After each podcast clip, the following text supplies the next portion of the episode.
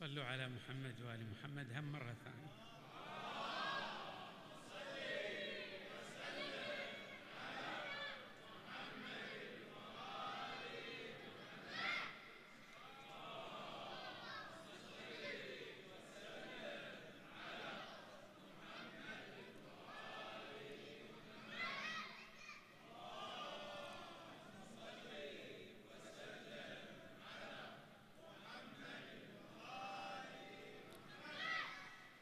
بالله السميع العليم من الشيطان الرجيم.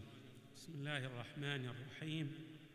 الحمد لله رب العالمين والصلاة والسلام على أشرف الخلق سيدنا ونبينا محمد وآله أجمعين الطيبين الطاهرين. قال الله تعالى في القرآن الكريم إنما يريد الله ليذهب عنكم الرجس أهل البيت ويطهركم تطهيرا. صدق الله العلي العظيم. شخصية إمامنا الحسين عليه السلام لها أبعاد كثيرة ومتعددة ولا يسع العالم مهما أوتي من حظ من علمه أن يسبر أغوار تلك الشخصية العظيمة لإمامنا الحسين عليه السلام. ولكنني سأستعرض بعض كلمات الإمام عليه السلام فيما يتعلق بإمامة الأئمة من أهل البيت صلوات الله وسلامه عليهم أجمعين. كل إمام من أئمتنا له كلمات في الإمامة. نريد أن نستعرض ماذا قال الإمام عليه السلام في الإمامة. قال صلوات الله وسلامه عليه في كتاب كتبه. أما بعد فإن الله اصطفى محمدا صلى الله عليه وآله على خلقه. وأكرمه بنبوته واختاره لرسالته ثم قبضه الله إليه وقد نصح لعباده وبلغ ما أرسل به صلى الله عليه وآله. وكنا أهله وأولياءه وأوصياءه وورثته وأحق الناس بمقامه. في الناس فاستاثر علينا قومنا بذلك فرضينا وكرهنا الفرقة وأحببنا العافية للأمة بين قوسين للأمة ونحن نعلم أن أحق بذلك الحق المستحق علينا ممن تولاه. هذه بعض كلمات الإمام عليه السلام في الإمامة ونريد أن نقف متأملين في هذه الكلمات. بالنسبة للمقطع الأول لا يشك مسلم آمن برسالة النبي صلى الله عليه وآله بأن المصطفى هو خيرة الخلق والله تبارك وتعالى اختاره ليكون خاتما للنبيين محمد رسول الله وخاتم النبيين.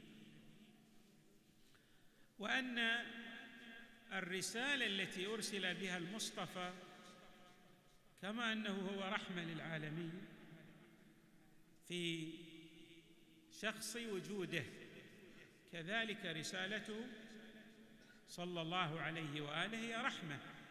لكل عوالم الوجود. أيضا يعتقد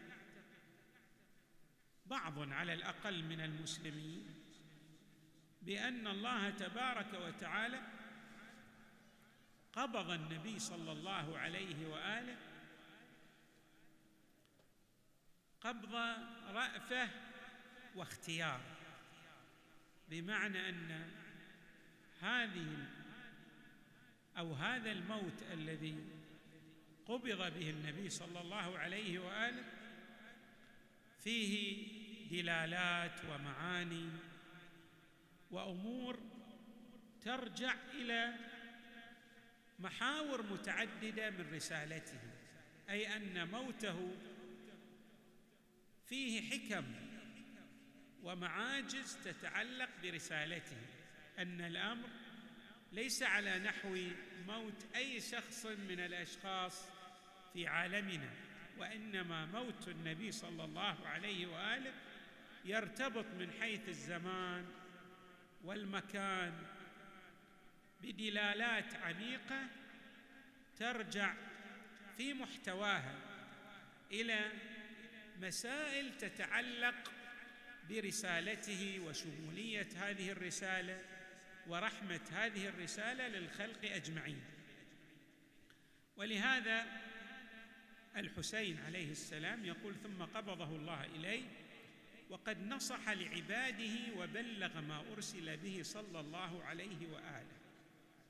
أما ما يتعلق بإمامة الأئمة من أهل البيت وأن هذا الأمر هو اصطفاء واجتباء من عند الله تبارك وتعالى وأن القيادة العامة للبشرية جمعاء لا بد أن تكون من المنصوص عليه من قبل الحق تبارك وتعالى ولا تتأتى عبر أي طريق من الطرق الأخرى.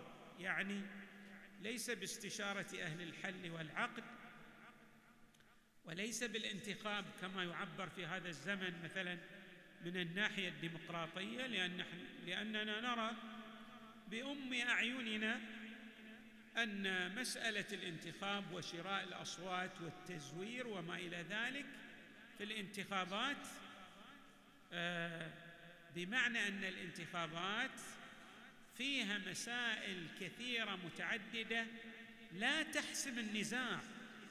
وها أنتم رأيتم في أعرق الدول في العالم من الناحية الديمقراطية يحدث اختلاف وتقارب في الأصوات ويشكك كل طرف من الأطراف في النتيجة التي توصل إليها الطرف الآخر بمعنى أنه حتى الانتخابات الديمقراطية لا تحسم النزاع للأمة بل هي تبعثر في بعض الأحايين الجهود التي يمكن أن ترجع في أمورها الإيجابية إلى الامه فإذا كان الأمر كذلك اذا لا ملجأ للأمة الإسلامية إلا بأن يكون الاختيار من قبل الله تبارك وتعالى كما تصدح بذلك آيات متعددة من القرآن الكريم. ولهذا يقول الإمام عليه السلام بعد أن بين في المقطع الأول ما يتعلق برسالة المصطفى صلى الله عليه وآله وخاتمية هذه الرسالة وكون هذه الرسالة هي مصلحة للبلاد والعباد. بأن هناك مسألة ترتبط بالرسالة. هذه المسألة هي مسألة الإمامة. ولا يرجع هذا الأمر إلى مسألة أن ترجع إلى التوريث. هذا أمر قد حسم. بمعنى أن ذرية إبراهيم عليه السلام الله تبارك وتعالى انتخب منهم أنبياء. وهذا تقبله أمم الأرض قاطبة. لماذا جعل الله تبارك وتعالى النبوة في ذرية مثلا؟ ماذا؟ إسحاق ويعقوب. ثم أيضا الإمامة امتدت في ذرية هؤلاء الأنبياء الصفوة من ولد إبراهيم عليه السلام أو أو من ولد إبراهيم. هل هذا معنى ذلك أن المسألة ترجع إلى اعتبار؟ لا المسألة ترجع إلى مسألة جد هامة. ممكن أن نتحدث عنها على ضوء حيثيتين. الحيثية الأولى أن المؤهلات التي يمتلك تمتلكها الذرية الصالحة من ولد إسحاق ويعقوب تختلف عن المؤهلات الأخرى التي يمتلكها غيره بمعنى أن هناك كفاءات هذه الكفاءات جعلت الحق تبارك وتعالى يجعل هذه النبوة في هذه الصفوة يجعل الإمامة في هذه الصفوة وقد أشار الحق تبارك وتعالى إلى هذه الكفاءات والمؤهلات بقوله تعالى الله أعلم حيث يجعل رسالته.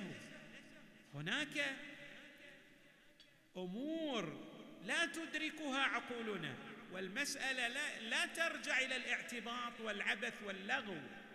الله تبارك وتعالى لا يمكن أن يفعل لغوا وعبثا واعتباطا أو أو يحابي آه، بعض الأقوام على بعضها الآخر وإنما هناك مؤهلات واستحقاقات أوجبت أن تكون هذه النبوة أو هذا الاصطفاء والاجتباء الإلهي في ذرية إبراهيم عبر أبنائه من ذرية إسحاق ويعقوب.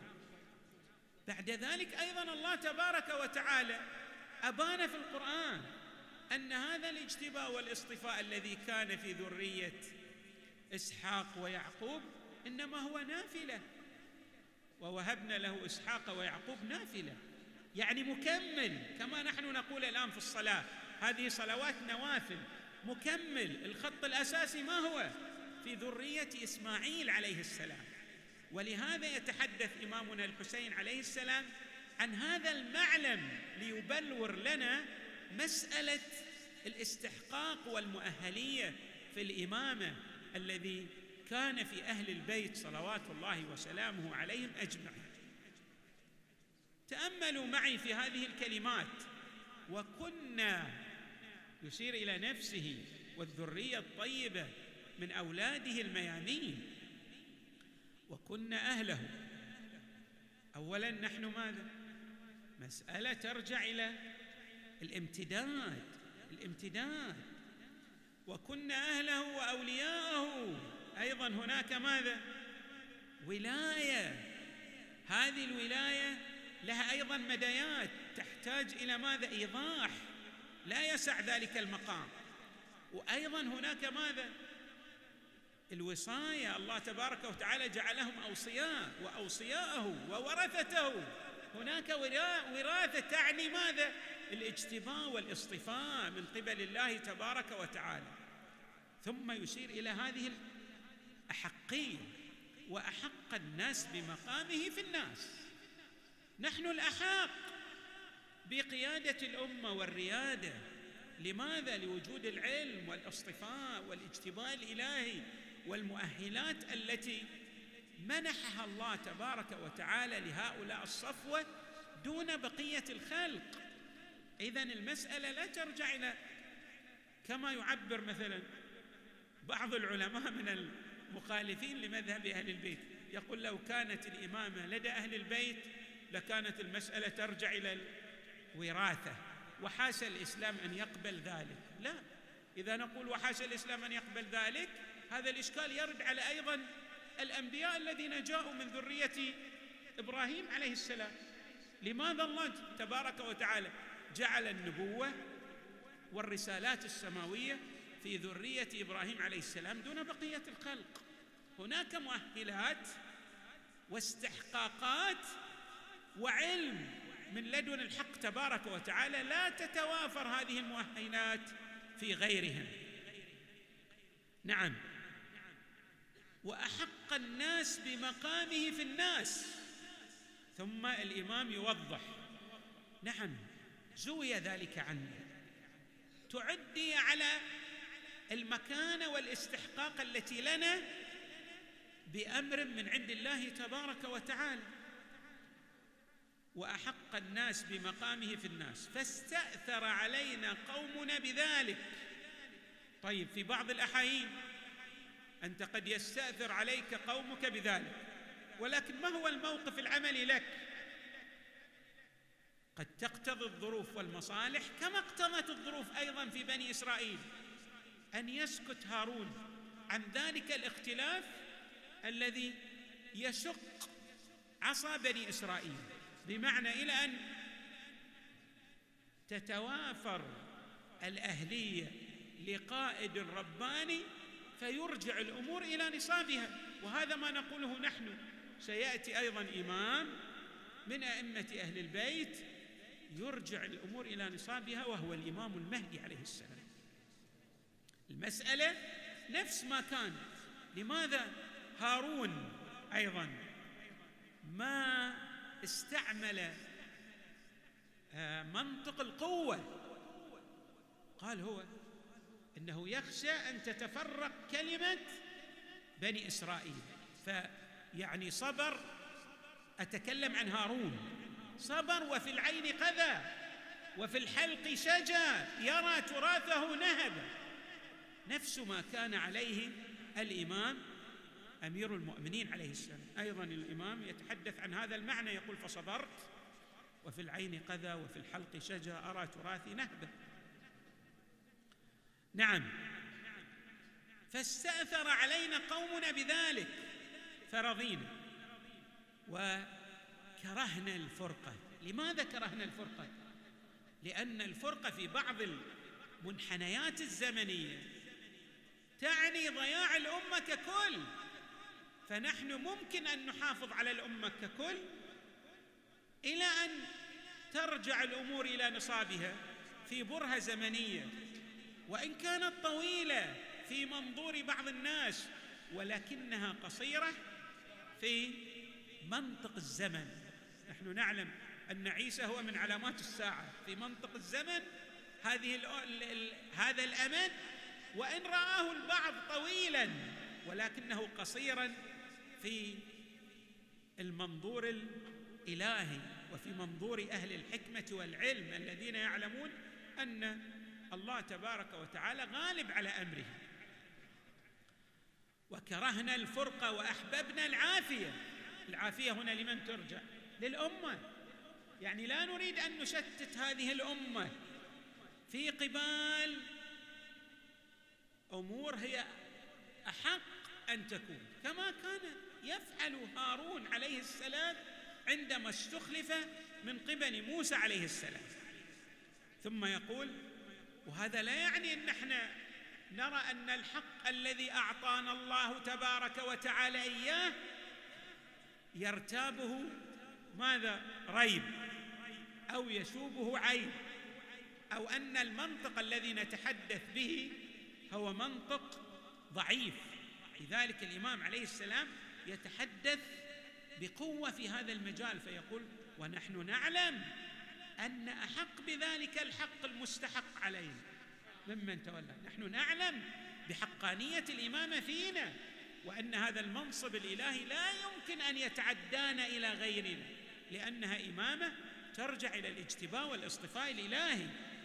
ونحن نعلم أن أحق بذلك الحق المستحق علينا ممن تولاه إذا كان الإمام يعلم فاذا سكوت الإمام أو سكوت بعض الأئمة مع علمهم بذلك.